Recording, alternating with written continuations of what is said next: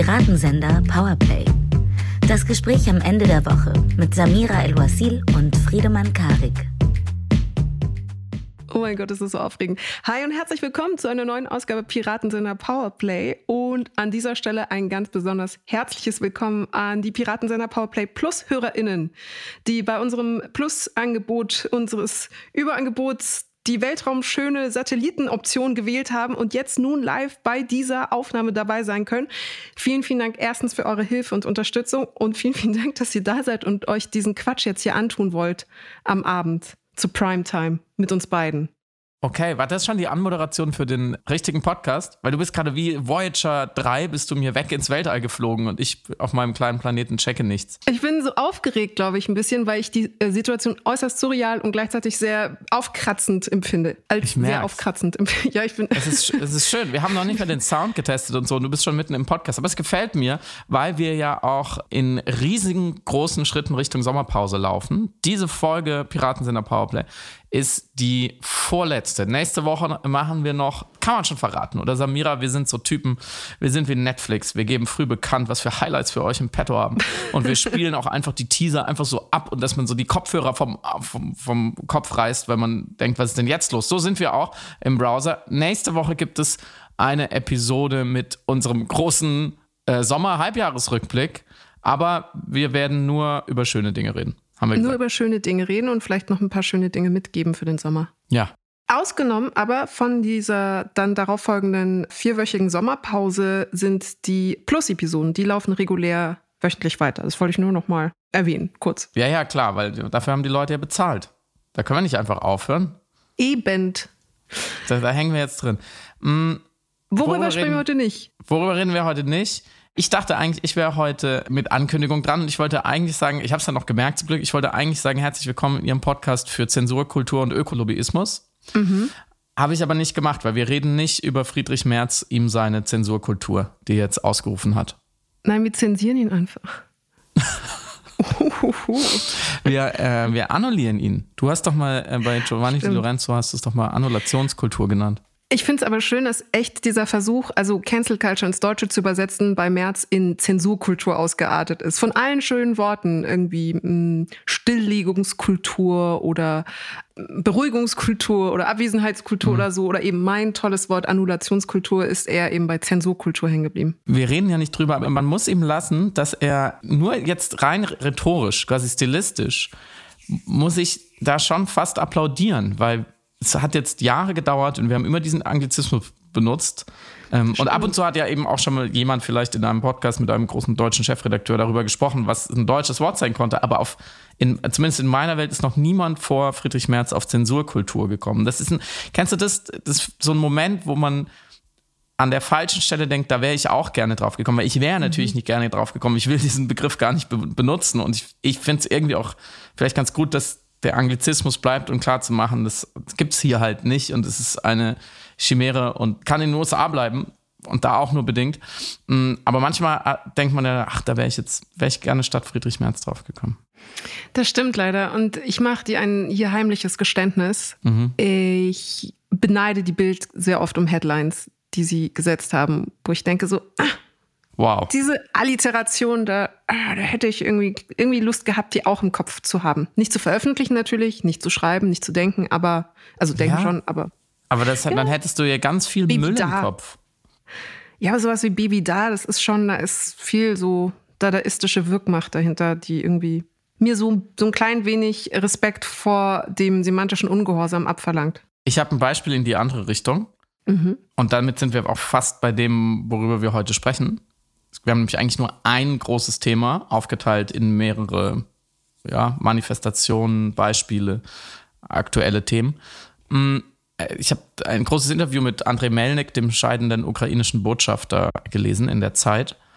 Und er sagte über die gerade mal wieder überhaupt nicht funktionierenden sogenannten Ringtausche, also dass Deutschland eigene Panzer zum Beispiel nach Polen oder die Slowakei oder so gibt und die geben dafür ihre Panzer an die Ukraine, sagte er, das funktioniert so schlecht, das sind keine Ringtausche, das sind eher Ringtäuschungen.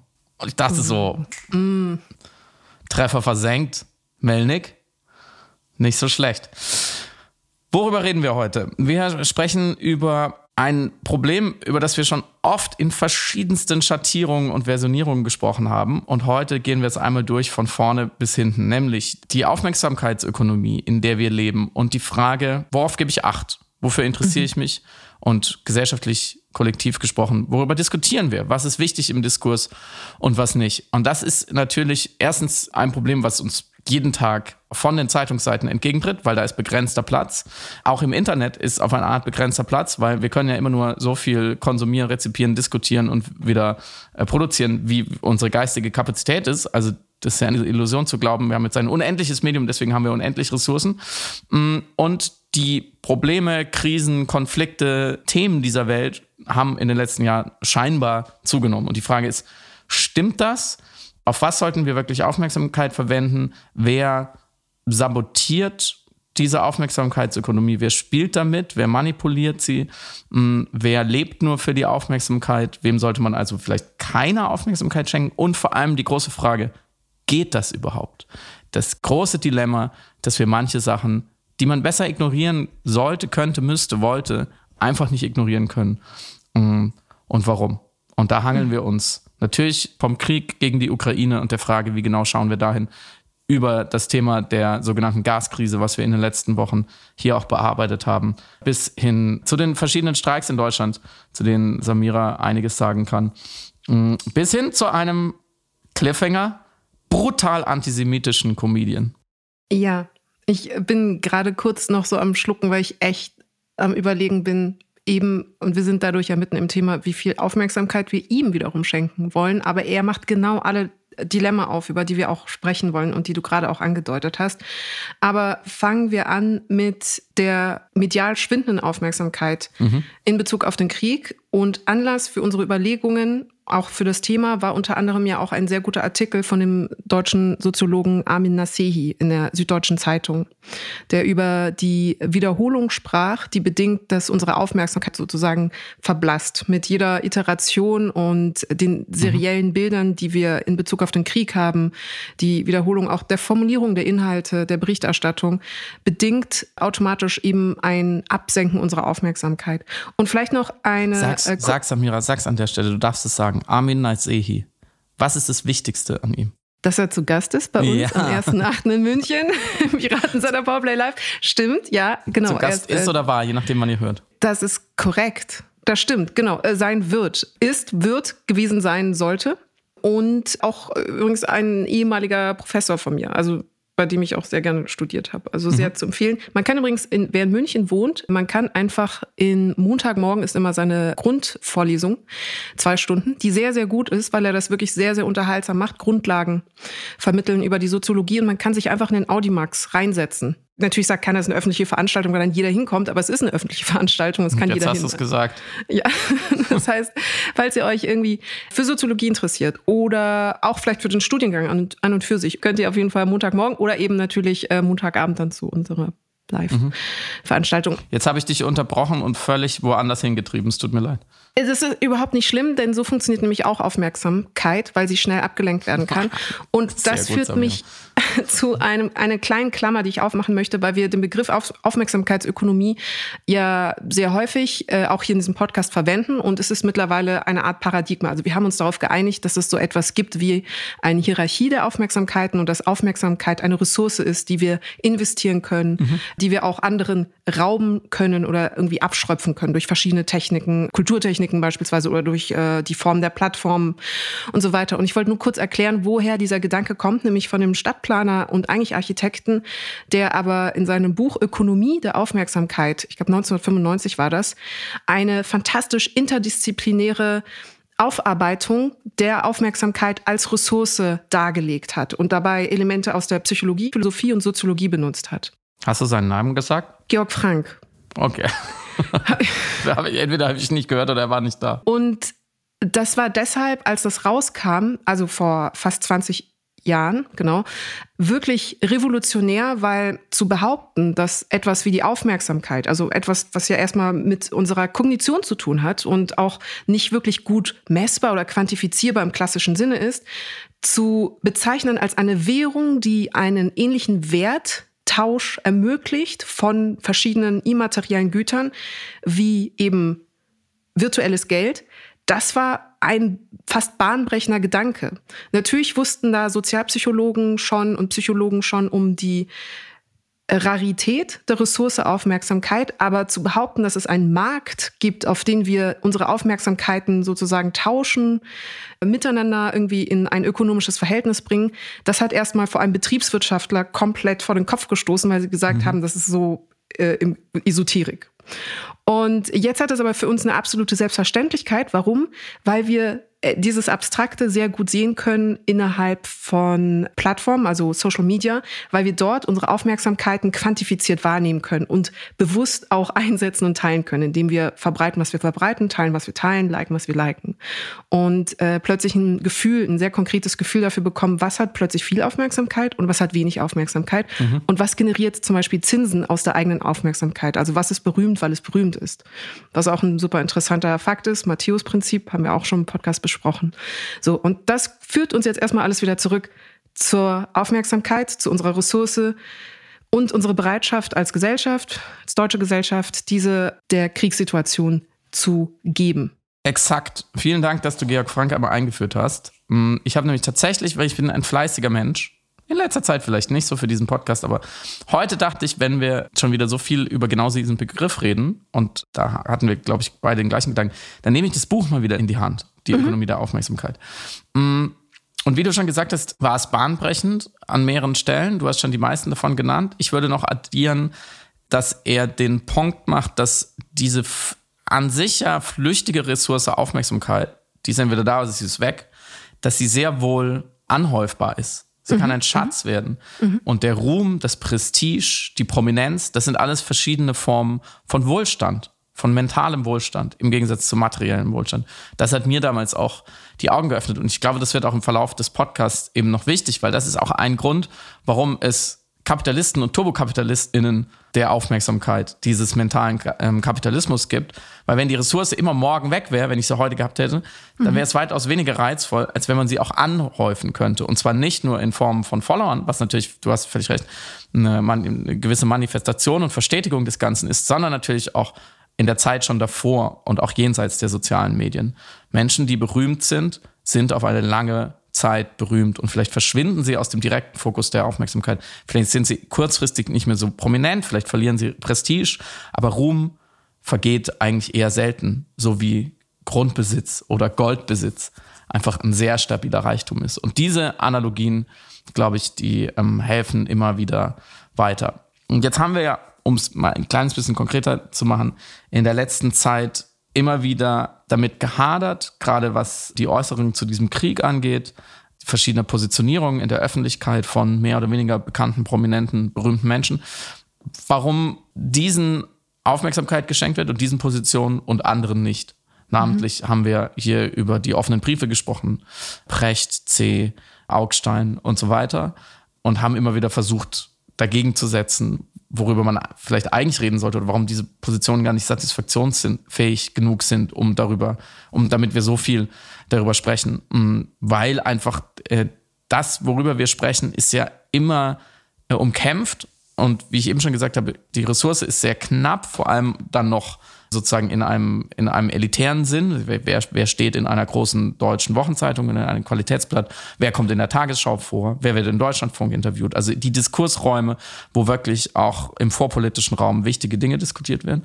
Und auf der anderen Seite haben wir ja immer mehr das Gefühl bekommen, und das habe ich diese Woche auf Twitter nochmal laut sozusagen rausgedacht, dass inzwischen die Aufmerksamkeitsökonomie und unsere Medienöffentlichkeit so beschaffen ist, dass es für egal wie widersprüchlich ein Take, eine Position sein könnte, wie schwach die Argumentation, wie wenig die Argumente, wie leicht widerlegbar, wie unredlich auch, wie ethisch auch angreifbar, wie abgehoben, wie arrogant eine Äußerung sein könnte, es gibt früher oder später jemand, der sie macht. Es ist fast so ein neues Godwin's Law wenn es Position X gibt, dann gibt es die krude Position, Gegenposition Y dazu, früher oder später. Und zwar nicht, das finde ich mal ganz wichtig zu trennen, nicht in irgendwelchen abseitigen Räumen, in irgendwelchen Foren, irgendwo im hinterletzten Eck des Internets, sondern meistens passieren ja diese Amplifizierung, dieses Großmachen der Position schon in Qualitätsmedien und in großen Medien, im Fernsehen, in Talkshows und eher nachgeordnet auf Social Media. Vielleicht hat es seinen Ausgang manchmal auf Social Media, aber die wirkliche, die Apotheose, der Moment, wo diese wirklich unnötigen und destruktiven Positionen wirklich groß werden und auch zu einem diskursiven Problem werden, weil man nicht mehr dran vorbeikommt, die haben meistens doch noch was mit relativ klassischen Medien zu tun. Und ich deswegen auf Twitter geschrieben, weil ich, ihr wisst ja, ich mache immer gerne Gedankenexperimente mit Aliens. Meine liebsten Helfershelfer. Aber wenn, also man, ich, man kann es fast ernst meinen, wenn heute Abend ähm, Aliens landen und die Menschheit versklaven wollen, steht morgen in irgendeiner Zeitung offener Brief, warum das gar nicht so schlimm ist und warum mhm. sie doch in Frieden gekommen sind. Und darauf folgen Interviews, Gastbeiträge, TV-Auftritte, also eine Debatte. Und dann geht so ein schwarzes Loch auf eines falsch verstandenen Pluralismus, dass man alle Positionen abbilden müsste. Ich würde sagen, es ist ein Vulgärpluralismus, hm, weil er nicht funktioniert. Und in diesem schwarzen Loch verschwindet all diese diskursive Energie. Weil es vorher kein, nicht den Filtermechanismus gibt, der sagt, naja, die Position, dass diese kolonialistischen Aliens, die uns alle versklaven wollen, dass die eigentlich doch in Ordnung sind, die brauchen wir nicht. Die braucht der Pluralismus. Der Pluralismus ist besser ohne diese Position. Und das Problem, der, das ökonomische Problem dieses Aufmerksamkeitssystems ist eben, Jetzt wird schon nicht gefiltert, jetzt finden diese Positionen statt. Diese kruden Positionen werden aber belohnt mit Aufmerksamkeit, weil ja da Konflikt entsteht. Dann sagt jemand, die Aliens sind gar nicht so schlecht. Also ich finde, wir sollten uns alle versklaven lassen, ist doch viel besser. Darüber muss man reden. Das kann man nicht so hinnehmen. Das ist da, dann ist man an dem Punkt, wo man mhm. eben nicht, nicht darüber reden kann. Und diese, dieses Belohnen mit mehr öko mentalökonomischen Kapital auch für die unredlichen, inkompetenten, eigentlich nicht sagbaren Positionen aus diesem Kreislauf, aus dieser Abwärtsspirale kommen wir momentan nicht raus. Ja, und um in der Metapher zu bleiben, nicht mit den Aliens, aber mit der Ökonomie, ist es vom Gefühl her das, was du gerade beschrieben hast, also dieser Kontrariarismus, mhm. also das Dagegenhalten um des Dagegenhalten Willens, weil man weiß, dass es Aufmerksamkeit generiert, im Grunde genommen für die Ökonomie sowas wie Bad äh, Papers. Also du weißt, es schadet dem ganzen Markt, aber irgendwie sind sie als Blase mhm. ja Teil und werden dann ökonomisch dennoch verhandelt. Und du spürst du musst dich dann aus irgendeinem Grund damit auseinandersetzen, weil es nun jetzt dann Teil der Aufmerksamkeitsökonomie ist und gleichzeitig beim im damit auseinandersetzen, weißt du ja schon bereits, dass es eigentlich eine Blase ist, die zum mhm. Platzen verurteilt ist. Und dennoch kannst du es nicht wegignorieren und dennoch nimmt es Einfluss auf alle sozusagen ökonomischen Vorgänge im Rahmen dieser Aufmerksamkeitsökonomie. Und das ist so frustrierend, weil es blockiert oder es zieht eben die Aufmerksamkeit und kanalisiert sie in, wie du es gerade genannt hast, ein schwarzes Loch. Ich würde einfach erstmal sagen, in eine falsche Richtung oder zerfasert und verbraucht eben diese Ressource und generiert dann auch noch auf der falschen Seite Zinsen. Ja weil sie eben noch mehr Aufmerksamkeit dann generiert durch das Aufmerksamkeit ja. generieren, durch das Dagegensein ja. oder paradox. es gibt, kein, so. es gibt kein negatives Kapital und es gibt keine wirksamen Sanktionen. Du kannst, ja. diese Leute gehen nicht pleite. In einer Ökonomie, wenn du dich verspekulierst mit Bad Paper, mit, mit schlechten Anleihen und Investitionen, würdest du eventuell pleite gehen, wenn du nicht gerettet wirst von Staaten, weil sonst systemrelevant und so. Aber ich finde das eine sehr, sehr gute Verlängerung der Metapher von dir. Mhm. Sondern sie kriegen immer mehr sie gehen am Ende dann doch mit einem Plus raus, egal was sie erzählt haben. Ich habe extra nochmal bei Frank nachgelesen, deshalb, ob er in diesem doch umfangreichen Buch sehr dicht, mhm. sind nicht einfach zu lesen, aber sehr dicht geschrieben, über negatives Kapital spricht, über Verlust, über Schulden, Pleite gehen. So gut wie gar nicht. Er sieht schon das, was er eine moralische Eleganz und eine moralische Adäquanz im Umgang mit Aufmerksamkeit nennt. Das sieht er schon. Das heißt, wenn mir Aufmerksamkeit geschenkt wird, dann gibt es eine gewisse Ethik, damit umzugehen. Aber er sieht keine Verführbarkeit. Er sieht dieses, diese, diese schwarze Magie der Aufmerksamkeit gar nicht. Also behandelt sie nicht. Was ich schon erstaunlich finde, weil wir, also muss man jetzt nicht wieder den, den, den Urbösewicht Adolf Hitler nehmen, aber diese dunkle Seite von einer gewissen ja, Verführung, Manipulation, von Propaganda, also die dunkle Seite, was passiert, wenn wir die Aufmerksamkeit auf die falschen Dinge richten, jetzt im Extrem, die ist uns ja eigentlich mhm. allein historisch sehr bewusst. Und das äh, blendet äh, Georg Frank komplett aus. Ja, du hast es wahrscheinlich viel besser im Kopf, weil du es gerade frisch gelesen hast. Ich habe nur noch ganz lose den Schatten einer Erinnerung, eines Gedankens, den ich sehr reich fand und er, der deshalb hängen geblieben war. Aber er arbeitet ja viel mit der Idee von Levinas und der Vorstellung, dass man eine Sehnsucht nach dem Stattfinden im Bewusstsein mhm. einer anderen Person hat.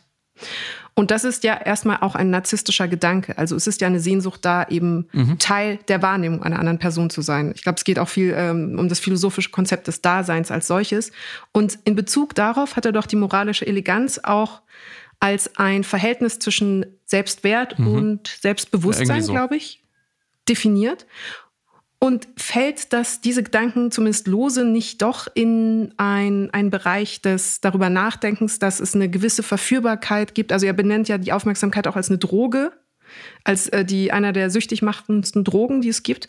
Und ist da nicht in seinen Erzählungen, in seinen Metaphern, in seiner Beschreibung doch ein Bewusstsein darüber, wie anfällig wir für die Aufmerksamkeit als Droge sind und unser Narzissmus uns oder unsere Sehnsucht gesehen und wahrgenommen zu werden und stattzufinden selber. Nein, er problematisiert es nicht. Er, er, nennt es auch keinen Narzissmus, dann ist es natürlich ein völlige ah, in der okay, ich äh, Conditio Humana, ist völlig in der menschlichen Natur. Da sind wir fast wieder bei den, bei den alten Spiegeln von Wolfgang Prinz, dass wir unsere Identität nur im Spiegel des anderen Bewusstseins mhm. aufbauen. Das sieht Frank alles, aber mhm. er sieht keine Probleme darin. Okay, verstehe. Wäre ich jetzt teuflisch, würde ich sagen, ich sehe im ersten Moment darin in sich auch erstmal kein Problem, weil es erstmal ein menschlicher Zustand ist. Die Auswirkungen und ein nicht ethischer Umgang beziehungsweise eine mangelnde Reflexion dessen wird, macht es dann ich zum Problem. Es, es ist ein Problem in der, für die These, weil sie sehr genau abwandert, wo die Analogien oder die Vergleichbarkeiten von mentalem zum materiellen Kapitalismus sind. Und an diesem mhm, Punkt, wo der materielle Kapitalismus, wie gesagt, Schulden, Pleiten und so weiter kennt, stellt er nicht fest, dass der mentale diese vielleicht nicht kennt oder anders kennt. Deswegen mhm. wird man in dem Sinne nicht fündig. Nicht, dass ich Georg Frank kritisieren wollen würde, aber aus heutiger Perspektive würde man sich etwas dazu wünschen. Mhm. Verstehe. Nur wir sprechen ja auch jetzt die ganze Zeit äh, ganz konkret darüber, ganz, ganz handfest und, und nicht schwer zu verstehen, was Wladimir Putin gerade versucht. Hm, mit vergangene Woche, vor zwei Wochen haben wir darüber gesprochen, mit Nord Stream 1, unsere Aufmerksamkeit abzulenken von diesem Krieg. Und er hat es in Teilen auch geschafft, oder? Ablenken ja und aber auch zermürben insgesamt. Also wir hatten genau auch hier ja darüber gesprochen, die verschiedenen Formen des Krieges, die Putin führt, also militärstrategisch, ökonomisch, informationell, digital. Und es ist eben auch eine Zermürbungstaktik, die er nicht nur auf militärstrategischer Ebene hat, sondern auch auf informationeller, auf aufmerksamkeitsökonomischer Ebene. Er profitiert natürlich auf Militärressourcenebene nicht davon, dass der Krieg lange dauert, aber er profitiert davon, dass die Aufmerksamkeit immer dünner gesät wird in Bezug auf den Krieg. Und dass einfach im sogenannten Westen oder in Deutschland die Ukraine mhm. zusehends vergessen wird, medial und teilweise auch politisch.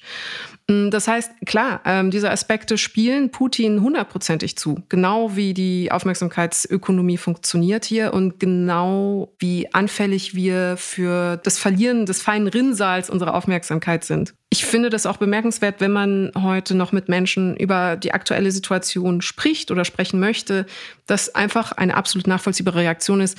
Ich weiß gerade gar nicht, was da los ist. Das ist jetzt ja auch schon so ein paar Monate. Ja, wir hatten mhm. eigentlich gewonnen dass das eine Reaktion ist. Und die ist natürlich für mich ein trauriger Beleg, eine traurige Manifestation dessen, wie Putin mit der Aufmerksamkeit umgeht. Er, er nutzt, ist das das richtige Wort? Ja, er ausnutzt. Sie, sie ausnutzt oder Krieg missbraucht. Führt, kann man schon sagen. Ja. Mm, er ist immer da erfolgreich, ja. darüber haben wir auch schon öfters gesprochen, wo er unsere Schwächen oder toten Winkel erkennt. Und einer ist sicherlich ein einer offenen Gesellschaft, und da sind wir wieder bei den Dilemmata der liberalen Demokratie, die muss verhandeln, da gibt es einen Pluralismus, alle dürfen, alle sitzen am Tisch, alle dürfen was sagen, alle werden mehr oder weniger gehört, die, und dann die wichtigste, lauteste, die Mehrheit setzt sich irgendwie durch im Diskurs. Ähm, es ist immer eine, ich mag das Wort nicht Kakophonie aus Gründen, aber es ist immer schon ein, ein sehr, sehr vielstimmiges und eklektisches Orchester, was da auftritt.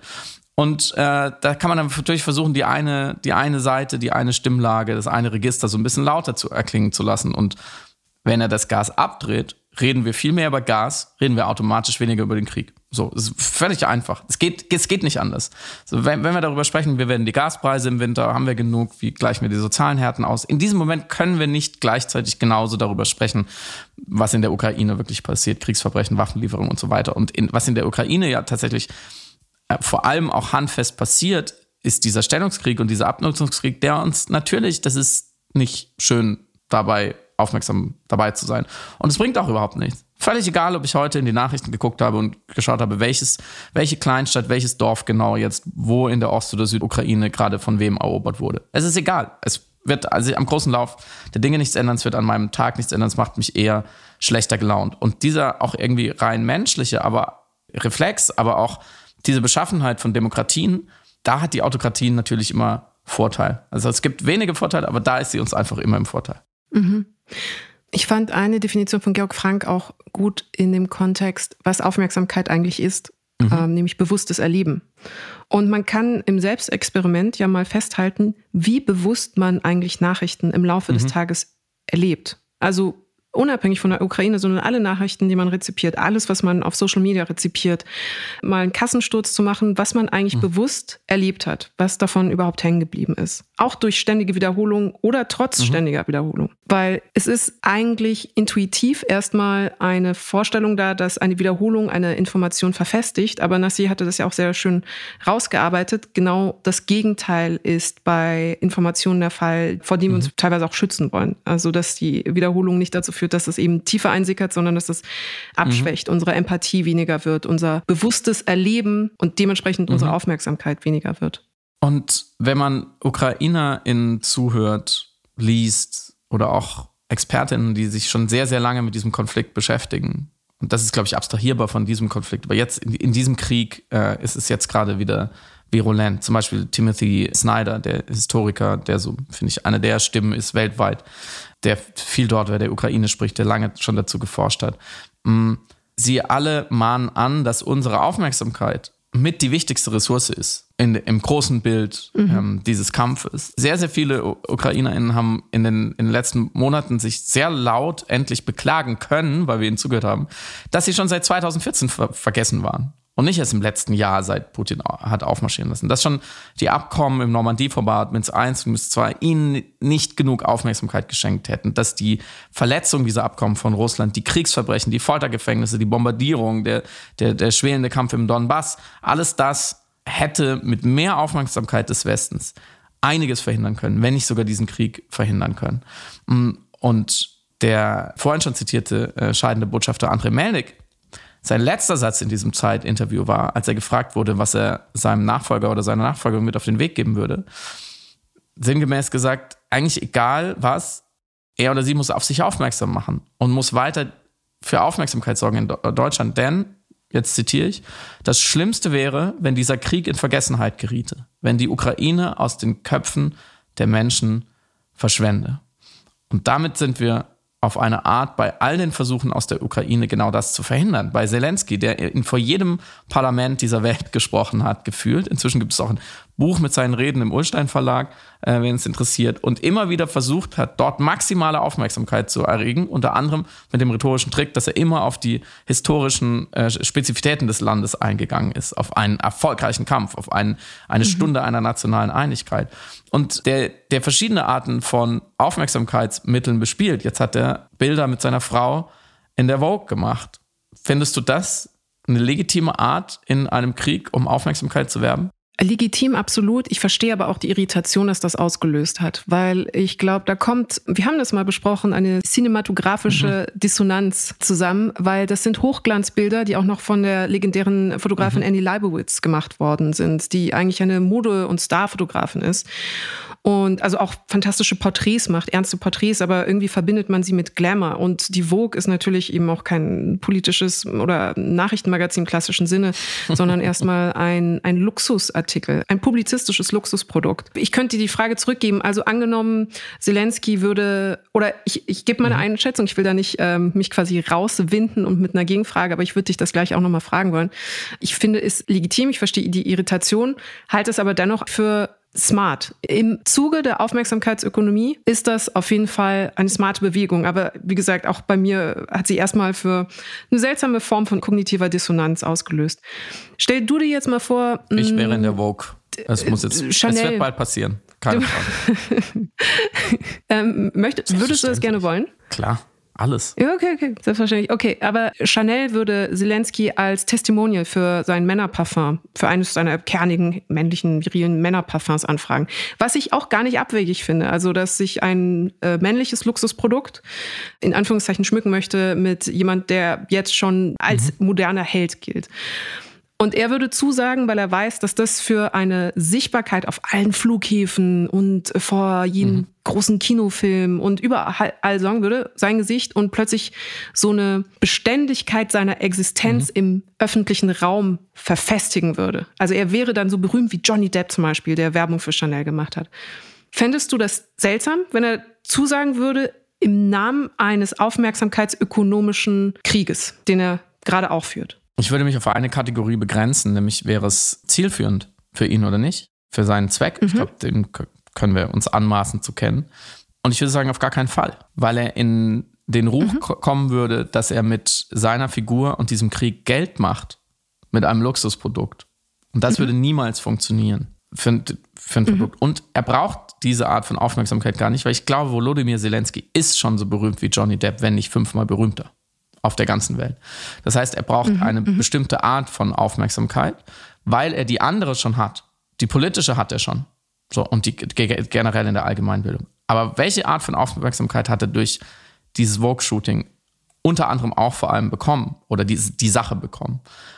Ich glaube, eine, er ist da mit in mediale Räume vorgedrungen, oder er und seine Frau, muss man sagen, sie sind in mediale Räume vorgedrungen, auch durch eine gewisse Ästhetik, wo sie vorher noch nicht so stattgefunden haben. Wo es vielleicht noch doch noch ein paar Leute gibt, die sich bisher noch nicht mhm. dafür interessiert haben. Und darum geht es. Und deswegen würde ich sogar umdrehen. Ich habe diese Fotos gesehen und ich hatte sofort einen Instinkt von, ja, natürlich. Und es ist seine Pflicht. Es ist seine Pflicht, auch Menschen versuchen zu erreichen, die sich nicht die ganze Zeit mit Politik beschäftigen, die vielleicht nicht mehr die Tagesschau gucken und sie auch auf eine Art zu erreichen, die ja nicht gestellt ist, sondern die realistisch ist. Und das ist ja auch Teil seiner Geschichte. Man weiß ja, dass er Frau hat und Kinder, die von ihm getrennt werden mussten. Man weiß, dass er auch ganz persönlich als Mensch, als Familienvater, als Ehemann im Fadenkreuz stand, dass seine Familie im Fadenkreuz stand, dass es sehr gefährlich war für die. Und deswegen ist es ein Teil der Geschichte seiner Figur und seines Landes und dieses Krieges und auch der Aggression, die nicht davor Halt macht, eben auch diese Familie im im Zweifelsfall zu attackieren oder zu bedrohen, die unbedingt erzählt werden muss. Ich, wenn ich mir das anmaßen darf, wenn ich Ukrainer wäre, würde ich sagen, ja, das verlange ich von meinem Präsidenten. Ich verlange, dass er auch auf diese Taste drückt. Mhm, mhm, mhm. Aber verstehst du beispielsweise in Bezug auf die First Lady, auf seine Frau, Olena Zelenska, die ja mhm. auf dem Cover der Vogue ist und diesen Kampf nun politisch und informationell auch mitführt mit ihrem Mann zusammen. Sie hatte ja jetzt einen großen internationalen Auftritt, als sie mhm. vor einer Woche Joe mhm. Biden besucht hat und eine sehr emotionale Rede dort gehalten hat im amerikanischen Kongress und eben für neue Waffenlieferungen plädiert hatte. Verstehst du, dass man den Eindruck bekommt, zu sehen, was die aufmerksamkeitsökonomische Strategie dahinter ist und man gleichzeitig dann das Gefühl haben könnte, sich manipuliert zu fühlen. Ja, aber dann darf man keine Zeitung mehr kaufen und den Fernseher nicht anmachen, weil wir werden ja ständig manipuliert auf irgendeine Art. Und zwar sehr, sehr oft, ohne dass die Ziele, Zwecke, Argumente, inhärente, inhärente Mechanismen so transparent gemacht werden wie in diesem Fall. Mein Land wird angegriffen. Mhm. Ich bin die First Lady. Ich bitte um Hilfe. Ich mache es auf großer Bühne. Keine Hidden Agenda. da fielen mir schlimmere Beispiele mhm. ein. Ich glaube eher, dass, dass ähm, was, in, mhm. ich, wenn du sagst, verstehst du das Gefühl, Punkt, Punkt, klar, natürlich verstehe ich das Gefühl. Natürlich ähm, sollte man immer auch auf eine Art kritisch bleiben. Ähm, ich glaube, was uns äh, gerade in Deutschland daran auch so schwer fällt, ist, dass wir einerseits natürlich mit diesem Heroismus grundsätzlich nichts anfangen können. Zweitens, dass wir ein sehr großes Misstrauen mhm. gegenüber jeder Art von Führungsfigur haben, auch nicht zu Unrecht. Charisma ist uns ja immer erstmal suspekt. Und diese Menschen haben definitiv Charisma. Gleichzeitig haben wir natürlich auch auf eine Art ein schlechtes Gewissen, weil wir wissen, wir könnten ihnen vielleicht mehr helfen. Oder wir helfen ihnen vielleicht schon, aber ihr Land wird trotzdem in Schutt und Asche gelegt. Mm, und auf der anderen Seite sehen wir ja, welche, welche Probleme wir gerade in den Fokus unserer Aufmerksamkeit rücken oder gerückt haben. mh, nämlich die, unsere Kosten, was das uns kostet. Mhm. Ähm, mhm. mhm. Und darüber haben wir auch die letzten Wochen gesprochen. Wir haben keine große geteilte Erzählung, die daneben bestehen kann. Unsere, unsere Erzählung ist, ja, okay, dann helfen wir halt. Mal kurz zusammengefasst.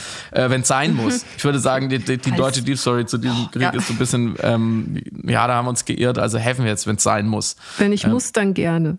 Ja, genau. Und ähm, das ist ja, das wird sich auch direkt in, in, in einer, ich würde sagen, Politik der homöopathischen Waffenlieferung von Olaf mhm. Scholz abgebildet. Also es geht ja durch. Und wir verstehen ja aber jetzt gerade, also der, ähm, ich glaube, er ist Bulgar, er ist der bulgarische Politologe Ivan Krastev. Wenn es falsch ist, bitte erschlagt mich nicht. Ich glaube, er ist Bulgar. Der hat äh, gesagt, in diesen Konflikten zwischen Demokratien und Autokratien, da geht es nicht unbedingt darum, wer das größere Militär hat oder wer mehr Geld hat, sondern wer ist bereit, mehr Schmerzen zu ertragen. Die Bereitschaft, Schmerzen zu ertragen, ist entscheidend. Und wir sehen ja, Autokratien und Bevölkerung in, in autokratisch reagierten, äh, regierten Staaten wie, wie Russland, die sind Schmerzen ertragen gewöhnt, weil denen geht's nicht gut auf dieser Ebene und die haben sowieso nichts zu sagen.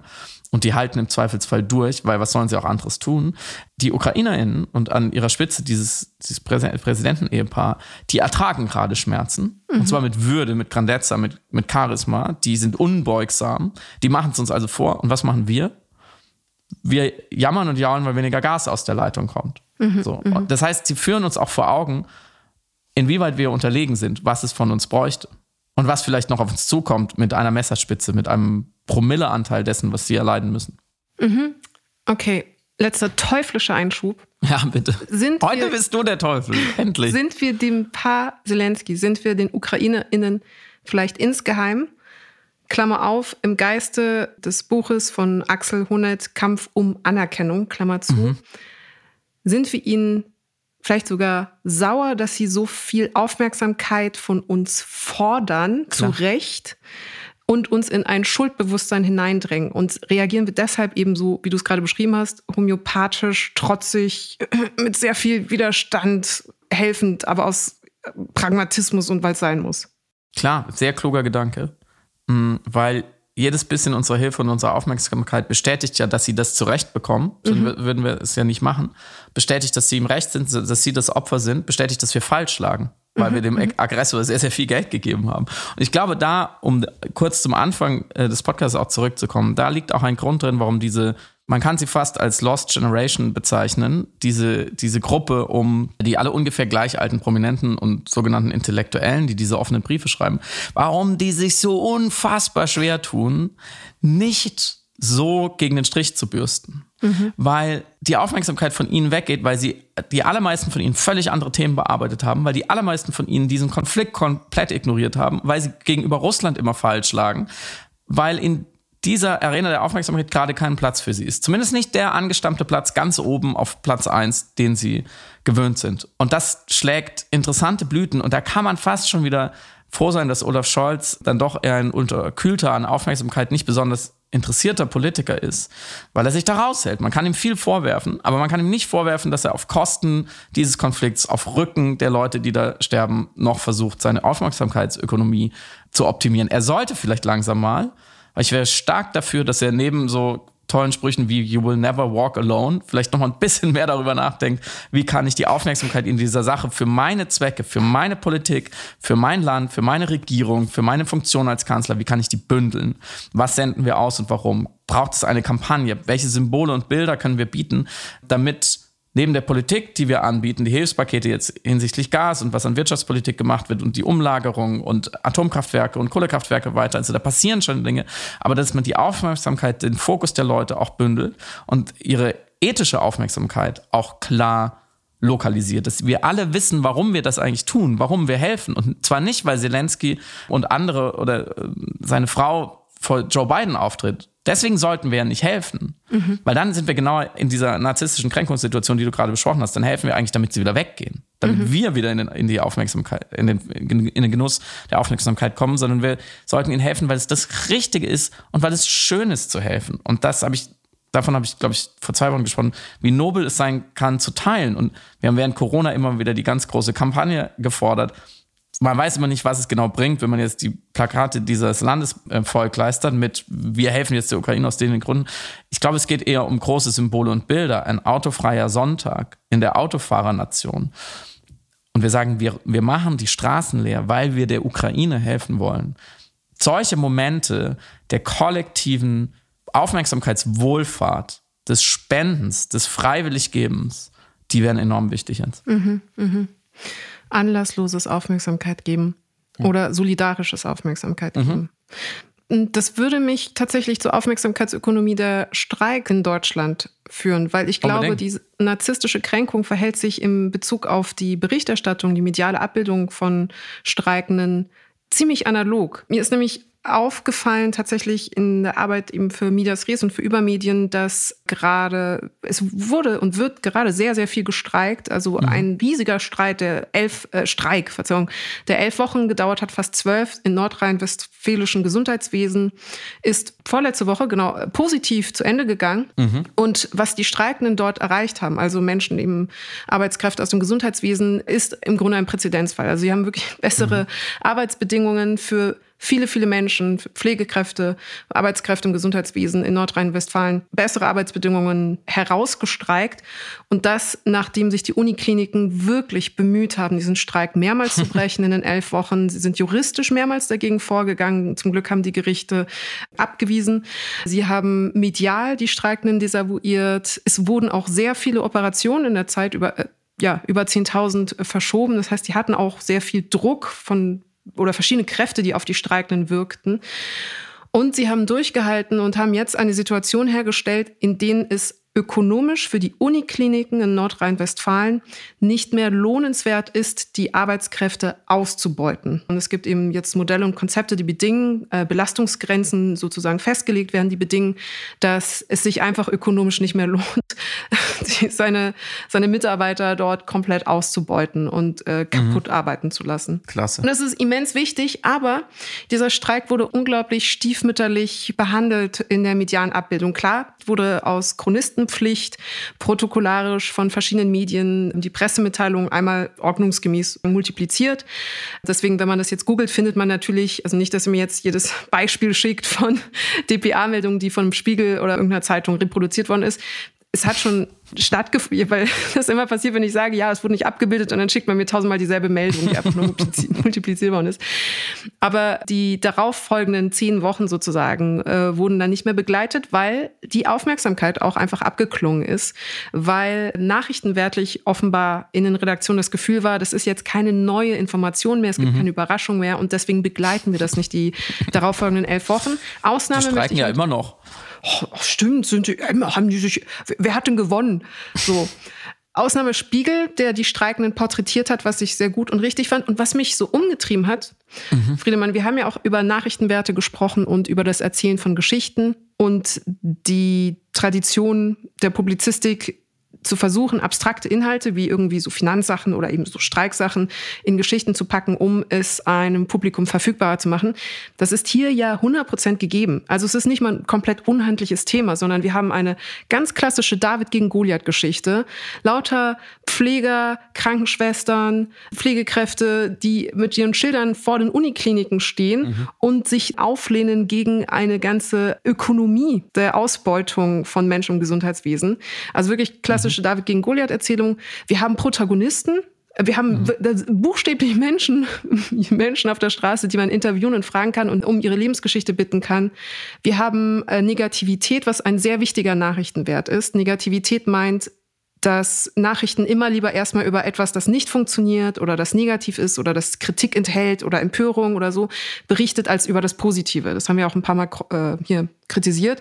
Aber wenn alles funktioniert, gibt es einfach keinen Bericht oder mhm. gibt es keine Meldung. Oder wie Amin Nassi, Luhmann zitierend, in seinem SZ-Artikel erklärt hat, eine Information ist erst eine Information, wenn sie einen Unterschied als Information macht.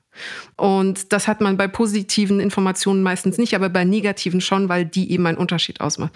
Das heißt, wir haben Negativität und wir haben geografische Nähe. Also es finden deutschlandweit verschiedene Formen von Streik statt und Nordrhein-Westfalen eben in sechs Unikliniken und das hätte man absolut abbilden können. Und dennoch, sie wurden sträflich missachtet in der medialen Abbildung. Mhm. Und ähnlich verhielt sich das auch bei den Hafenstreikenden bei Hamburg, weil ich das bemerkenswert fand, dass sie vergessen worden sind, weil ihr Streik natürlich Einfluss nimmt auf alle Warenlieferungsketten, die gerade in der Zeit von Knappheit eigentlich mhm. sehr relevant sein müsste für Medien.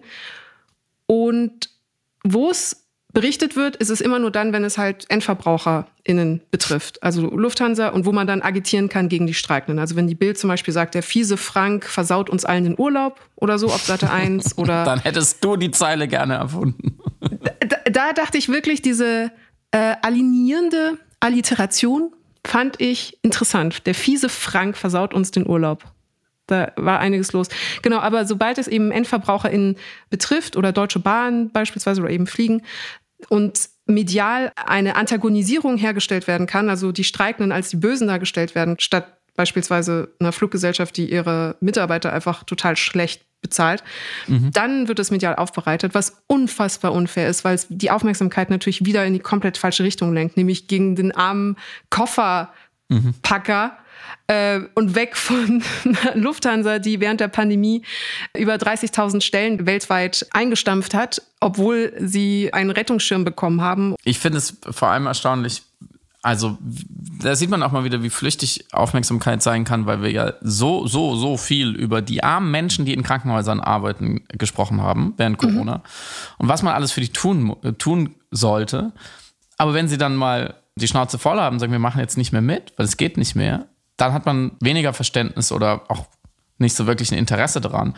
Und noch viel egoistischer gedacht, das war jetzt gerade schon wieder ethisch, politisch gedacht, wenn ich ins Krankenhaus komme, möchte ich bitte unbedingt Menschen, die gut behandelt werden, die gut bezahlt werden und die nicht die ganze Zeit über den nächsten Streik nachdenken, dass die an meinem Körper rumfuhrwerken. Das wäre mir schon sehr recht. Das heißt, eigentlich müsste es auch auch aus den Medien heraus, aber generell aus der Zivilgesellschaft heraus da ein ganz anderes Interesse geben, sagen, wenn die streiken, dann ist es schon viel, viel zu spät. Das ist, Absolut. So, dann, dann, dann allerspätestens dann muss man erzählen, wie weit es so, warum es so weit kommen konnte. Absolut. Und das finde ich bemerkenswert. Es ist ja auch im Sinne, also beispielsweise beim Fliegen der EndverbraucherInnen oder eben im Gesundheitswesen der PatientInnen, dass die Menschen um sie herum ideale Arbeitsbedingungen haben, weil mhm. dann die Flugsituation besser für alle ist und mhm. die Patientensituation auch besser für alle ist. Und das ist so ein, ein Kausalzusammenhang, also von dem ich nicht verstehe, warum er nicht gemacht wird. Also es mhm. ist wirklich eigentlich eine Situation, in der alle gewinnen. Ja. Das führt jetzt hier zu weit, weil ich würde dann auch, ich würde sagen, da ist der Kapitalismus auch einfach kaputt, mhm. weil die, es sich in den letzten 30 Jahren schon eher neoliberale Versionierung des ganzen Systems so völlig normalisiert, eingeschlichen und normalisiert hat, dass man in großen wie in kleinen Unternehmen versucht, Personalkosten so weit zu drücken, wie es nur irgendwie geht. Bis die Leute reihenweise kündigen oder umfallen. Flexit, ja. Ja. Und das in jeder Hinsicht einfach ziemlicher Quatsch ist. Und ja, das will ja ein Streik, darauf will ja ein Streik hinweisen. Was sonst ja, will man Absolut, ja absolut. Und wie subversiv, deswegen finde ich, also deswegen auch der Lob des Streiks als solches, weil wie subversiv ist es in einer kapitalistischen Logik die eine Produktionskette so empfindlich zu sabotieren, so empfindlich zu stören, indem man die Arbeit komplett verweigert. Also es gibt ja fast ja. nichts Revolutionäreres als in einer Ausbeutungslogik, die sagt, wir müssen alle arbeiten und wir müssen uns zu Tode arbeiten und nur so funktioniert das System. Mhm. Dann wirklich Sabotage kommt von dem Wort Zabotten, weil früher die Leute ihre Schuhe in die Rädchen von, mhm. von so äh, Verläufen reingeworfen haben und dadurch ist dann alles hängen geblieben. Und das Bild will ich hier unbedingt reproduzieren. Also was äh, gibt es Subversives ist, als eben seine Schuhe da reinzuwerfen und zu sagen, so, ich arbeite überhaupt gar nicht, lehne das System jetzt wirklich für elf Wochen einfach ab. Mhm. Vor allem, weil äh, noch speziell jetzt nochmal auf die Personen aus dem Gesundheitswesen bezogen, das sind alles Menschen, die ihren Beruf so sehr lieben, dass sie lieber sich elf Wochen lang fertig machen lassen von äh, Klinikchefs und von auch kritisch äh, berichtenden Medien und auf der Straße sind und sich anmachen lassen, weil sie ihrem Job nicht nachgehen, damit sie bessere Arbeitsbedingungen haben, um ihren Job, den sie lieben, weiterhin bestreiten zu können, weil sie ihn gerne machen, weil sie gerne in Gesundheitsberufen arbeiten. Wenn sie das nicht machen würden, dann wären sie auch in einem Flexit übergegangen und hätten ihn einfach auch verlassen. Das hätten sie auch machen können. Mhm. Und äh, also gerade wenn man sich Berichte eben durchliest von den Streikenden, Das sind Menschen, die sind gerne in den Gesundheitsberufen tätig, aber sie können die Jobs dort nicht bestreiten unter den Bedingungen, in denen sie gerade stattfinden sollen. Es geht einfach nicht. Das ist so, das geht einfach nicht in meinen Kopf. Man lässt die Leute nicht einmal arbeiten, obwohl sie dort gerne arbeiten wollen würden, weil sie gerne mit Menschen arbeiten, weil sie gerne Menschen heilen wollen, weil sie gerne helfen wollen. Mittelgute Überleitung für 5000.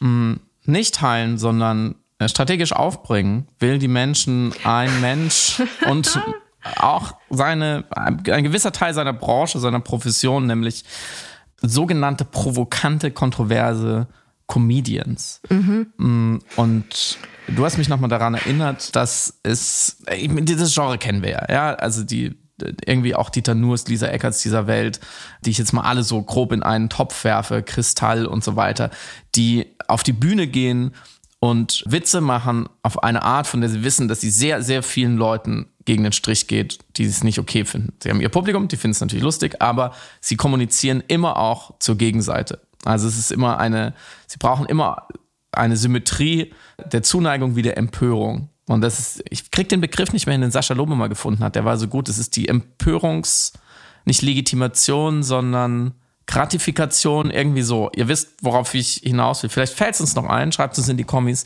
mm, dass die Empörung der Gegenseite auch Teil des Geschäftsmodells ist. Mhm, die ist nicht mhm. irgendwie Schaden, unangenehmer, angenehmer Nebeneffekt, sondern die ist wichtig. So, so funktioniert ja im Endeffekt auch Trump. Und du hast diesen Menschen ausgegraben, deswegen wird dir die Ehre zuteil zu erklären, was dieser spezielle Comedian, über den wir jetzt noch kurz sprechen wollen, eigentlich tut. Ja, und es ist so schlimm, weil das genau das Dilemma, wie gesagt, was wir zu Beginn besprochen haben, in Bezug auf die Aufmerksamkeitsökonomie und der Frage, wem wir eben diese rare Ressource schenken wollen und wem nicht. Der Stand-up-Comedian Nisa hat auf sich aufmerksam gemacht mit einem Programm, ich will gar nicht so drauf eingehen. Festhalten muss man, es sind antisemitische Inhalte, die er dort verbreitet. Also von den schrecklichen Stereotypen der Haknase bis hin zur Geldgier ist wirklich jedes antisemitische Ressentiment, jedes antisemitische Stereotyp, was man sich vorstellen kann, in diesem Programm drin. Und er verkauft das Ganze als Edge-Comedy im Sinne von, mhm. schaut mal, was ich mich traue hier zu sagen, aber lasst uns darüber lachen, das ist ja überhaupt gar kein Problem.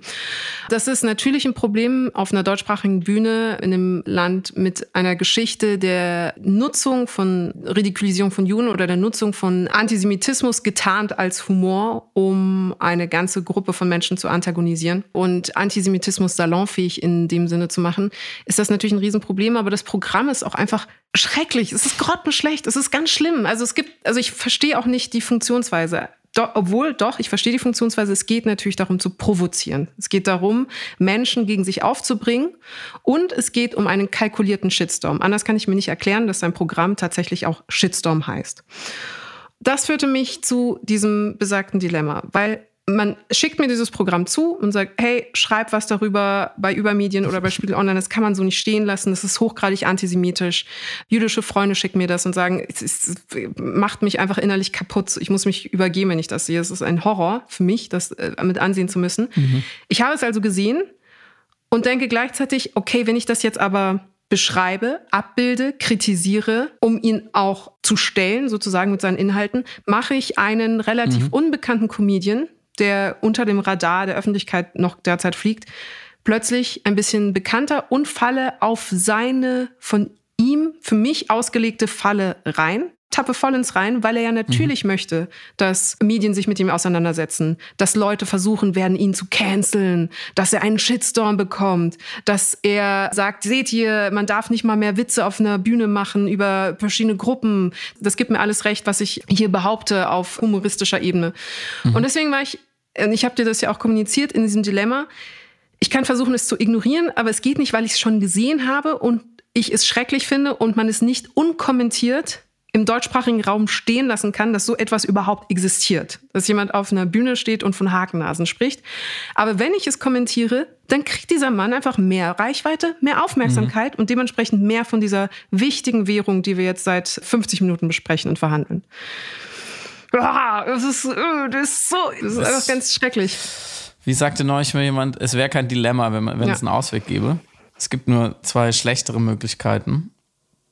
Mm, klar, das habe ich dir dann, also habe ich dir ja schon mal gesagt, für dich ist es nicht neu, für die Menschen da draußen schon. Ich würde dann schon auch immer fragen, welche Art von Aufmerksamkeit verschaffe ich ihm? Natürlich Menschen, die dann deinen Text dazu lesen oder deinen, deinen Aufschrei, deinen Aufruf, deine Empörung sind, glaube ich, eher nicht die Menschen, die dann für immer bei ihm kleben bleiben und seine Karriere ermöglichen. Gleichzeitig hat er ja, natürlich ist er noch nicht weltbekannt, aber er hat ein, eine gewisse Aufmerksamkeitsschwelle überschritten, macht eine Tour, spielt in Hallen, hat Videoabrufe, so, ne? Das Geschäftsmodell funktioniert, er lebt wahrscheinlich davon. Das heißt, es geht auch so mhm. schnell nicht mehr weg. So, es ist jetzt nicht Eierkopf-User Horst 4171 auf Twitter, wo man sagt, vielleicht bist du, bist du vielleicht eine russische Puppe, Marionette oder bist du vielleicht echt, ist ein bisschen egal, weil die hört sowieso keiner zu. Diesen Menschen hören Leute zu und sie lachen drüber und sie finden es richtig gut. Und ich habe mir das dann angeschaut auch. Also bei mir hast du quasi schon, bei mir ist das, äh, das, das die Ethik des Teilens schon nicht aufgegangen, weil ich musste es mir dann angucken, weil du es nochmal aufgebracht hast. Und ich muss zuerst einmal feststellen, was macht diese Aufmerksamkeit, die ich dann diesem Comedy-Programm kurz schenke, was macht die mit mir? Und das macht mich tatsächlich sehr wütend. Ich bin selten sehr wütend auf, auf Comedy, auch wenn sie misslungen ist. Ich war auch auf Lisa Eckert nicht wütend. Ich habe es nur nicht verstanden, wie jemand das absondern kann und dann sich wundert, dass er antisemitisch genannt wird. Ich bin auch nicht auf Dieter nur wütend oder auf Mario Barth. Ich finde, das ist nicht die, nicht die richtige Kategorie, aber dieser Mensch macht mich wütend, weil er mit einer Chutzpe ist in diesem Zusammenhang vielleicht das falsche Wort, aber mit, mit einer Frechheit, mit einer Unverschämtheit wirklich schlimmste antisemitische, im Endeffekt auch rassistische Stereotype auf der Bühne abfeuert. Die Leute lachen drüber und dann tut er so, als hätte er das alles durchschaut und würde es ja nur machen, um zu beweisen, was mhm. für ein mhm. Tabu er bricht. Mhm. Und das ist schon saudumm, ehrlich gesagt. Das ist einfach ziemlich dumm, weil das befreit sich selbst so von allem, weswegen man ja auch Comedy macht oder vielleicht Satire, weswegen man manchmal Tabus brechen muss, nämlich um auf Ungerechtigkeiten hinzuweisen, um den Mächtigen auf die Finger zu klopfen, um in eine Sprecherposition zu kommen, die man sonst vielleicht nicht hat. Das wird alles in einem Moment in den Müll getreten und die Leute lachen drüber. Und es sind auch wirklich die uraltesten, schlechtesten Klischees. Der, der Jude ist geldgeil. Er will einen Juden testen, ob er ein echter Jude ist. Er wirft eine Münze in die Luft und jetzt könnt ihr euch überlegen, was der Jude dann macht und dann weiß okay, es ist ein echter Jude. Es ist auch so abschätzig, es ist auch so platt, es ist so, es ist so super, super banal. Es ist fast wie eine Karikatur eines mhm. judenfeindlichen Witzes. Und das macht mich, das in einem Land, was die Geschichte, dass man sechs Millionen Juden und Jüdinnen umgebracht hat, immer noch nicht adäquat aufgearbeitet hat, wo immer noch in sehr vielen Familien völlige Verdrängung herrscht, wo immer noch alle so tun, als wären ihre Großeltern und Urgroßeltern keine Antisemiten gewesen, als hätte es in Deutschland ungefähr 7,5 Antisemiten gegeben und die hätten das alles angezettelt und nicht wahrscheinlich Dutzende Millionen, die zumindest nichts dagegen hatten. Wie auch aktuell in einem Land, in dem, in dem Juden und Jüdinnen mit einer Kippa oder sonstigen Erkennungszeichen nicht mit einem guten Gefühl auf die Straße gehen können, weil ihnen Gewalt droht. Es ist einfach, das ist kein Tabubruch. Das ist einfach eine Aggression und eine große Dummheit. Und das Traurige, und das hat die NZZ ja auch darüber geschrieben, ist eben nicht der verzweifelte Versuch, Zitat, eine dürftige Comedy-Karriere durch einen solchen Tabubuch mhm. zu pimpen, sondern die Tatsache, dass diese Karikaturen, die er da malt, von Juden, die unter anderem so mächtig sind, dass sie keiner kritisieren darf, was ja schon wieder Widerspruch in sich, in den Augen sehr vieler Menschen gar kein mhm. Tabu mehr mhm. darstellt. Und wir sie ja auch bezüglich Volodymyr Zelensky, äh, George Soros und so weiter immer und immer wieder bei welchem aktuellen Thema auch es auch sein mag, reproduziert sehen. Und sich davon so absichtlich komplett abzusondern und einfach mal schön mhm. drauf zu hauen, das ist schon echt traurig. Es ist halt Menschenfeindlichkeit, es ist halt, es, man sagt ja immer, Rassismus keine Meinung, aber Menschenfeindlichkeit ist halt nichts anderes als Menschenfeindlichkeit. Wie du es brätst und wendest, es wird nicht klüger, schlauer, anders, besser. Es bleibt einfach Menschenfeindlichkeit. Und um die Metapher zu Beginn nochmal aufzugreifen, das ist nicht nur so Bad Papers und eine Blase, sondern es ist einfach sehr, sehr viel toxische heiße Luft. Aber was ist das in, der Metapher des Kapitalismus? Das ist einfach, das ist, ja, ich weiß nicht, so Wirtschaftskriminalität. Ja, stimmt. Stimmt, Drogendeals. Stimmt. Es ist Geld, Geld, es ist aufmerksam Kapital gemacht, es ist kapitalisiert auf dem Rücken. Ja, es ist vielleicht auch eine Art Diebstahl, auch wenn natürlich das Bild nicht aufgeht. Aber es ist auf Kosten anderer Leute das eigene Kapital erhöht. Und sich dabei noch einen drauf ordiniert, wie krass provokant man ist. Mm, wir haben das Dilemma überhaupt nicht gelöst, wir haben überhaupt nicht, es war überhaupt nicht produktiv. So, ich weiß nicht, ob die Aufmerksamkeit, die ihr für diesen Podcast heute draufgegeben habt, ob die wohlgesetzt war. Nein, doch, das hat mir auf jeden Fall geholfen. Das ist vielleicht, die Auflösung ist das falsche Wort, aber das ist das Paradox einer liberalen Gesellschaft, wir haben es besprochen. Du kannst nicht unwidersprochen lassen, was die Demokratie attackiert, was Menschen attackiert. Und in dem Moment ist es legitim, darüber zu sprechen, auch wenn das darüber sprechen Teil der Marketingstrategie ist, der Person, die sich daran aufgeilt, dass über sie negativ oder kritisch gesprochen wird. Ja, Punkt. Punkt. Wir haben in letzter Zeit unseren erfreulichen Rausschmeißer so ein bisschen schleifen lassen. Was ja, ist unser erfreulicher Rausschmeißer heute? Naja, gut, also alle Münchner, die das hören, können sich auf nächsten Montag freuen. Und ja, das ist keine, das, das finde ich nicht okay. Ich finde es echt gemein. Wir brauchen irgendwas für alle, Samira. Du kannst, du kannst doch nicht alle traurig machen, ich, den Rest. Ich, das war nur der Anfang. Und, so, und alle okay. anderen und alle anderen bekommen eine wunderschöne äh, Sommer-Episode nächsten Freitag. Aber die gibt es doch immer. Ja, das die ist besonders nicht. schön. Das ist, ist die besonders schön? Die ist voller Pistazieneis. Zum Schluss noch einen mit. okay, ganz banal gefragt, was ist denn das äh, interessanteste, schönste, beste, was du diese Woche gelesen, gehört, gesehen, erlebt hast? Aber das will ich doch eigentlich nächste Woche erzählen bei den schönsten Dingen der Welt. Ja. Wie es dir jetzt das Leben schwer macht. So kurz vor Schluss, so die letzten drei Minuten. Ja, da, da bleibe ich jetzt. Nee, ist okay. Ich, ich, mag deine Entschlossenheit, deine Hartnäckigkeit, dem Ganzen noch eine goldene Schleife umzubinden. Ich muss nur ganz kurz selber überlegen, was ich Schönes gesehen habe, was ich gerne allen mitgeben möchte. Empfehle doch mal eine Serie. Ja. Okay, okay. Zwei. Erstens, okay. es läuft gerade die neue Staffel von Westworld. Aber die ist doch so schlecht. nein, nein, Moment, Moment, Moment. Die Moment, boah, bist du gemein. Die ersten Folgen brauchen, nehmen sehr viel Zeit und es ist alles sehr konfus. Aber je weiter man voranschreitet, desto mehr Sinn ergibt das alles. Wir wissen beide, also, wir wissen beide, dass Weihnachten eigentlich ein heidnischer Brauch war und christianisiert wurde. Und wir wissen beide, dass nach den ersten zwei Staffeln Westworld die Serie komplett in den Mülleimer geht. Äh, die Hört nicht auf Friedemann. Vertraut mir. Ich weiß, die ersten vier Folgen der vierten Staffel sind nicht überzeugend, aber dann ergibt alles sehr viel Sinn. Und das zweite ist In Hell with the Devil oder auch Blackbird, Apple Plus Serie. Sehr gut. Boah. Sie heißt nicht so, sie heißt In with the Devil. Das Hell. Du hast es mir nämlich empfohlen, ich habe eine Viertelstunde gesucht, weil, so. weil du mir einen falschen Titel gesagt hast. Ja, aber weil es eigentlich Blackbird heißt. Es heißt In with the Devil äh, bei, bei Apple und ähm, ich habe tatsächlich auf Samiras warme Empfehlung hin die ersten anderthalb Folgen geschaut und ich sage jetzt nicht, wie sie mir gefallen haben. Sonst geht dieser Podcast sehr, sehr lange.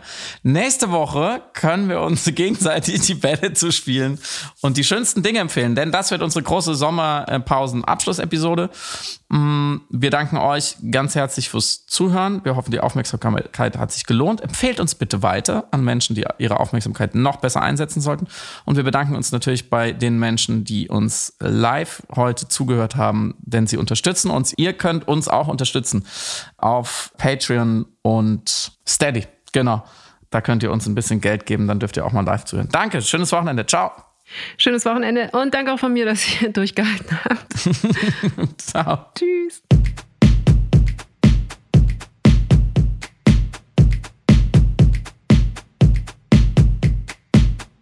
Du hörst Piratensender Powerplay. Das Gespräch am Ende der Woche mit Samira El-Wasil und Friedemann Karik. Piratensender Powerplay ist eine Produktion von Stereotype Media in Kooperation mit Yam Yam, der unsichtbaren Tupperbox für den diskreten Foodie. Du möchtest Yam Yam zwei Wochen lang kostenlos testen? Abonniere diesen Podcast überall und gewinne gutes Korma. Bon Appetit!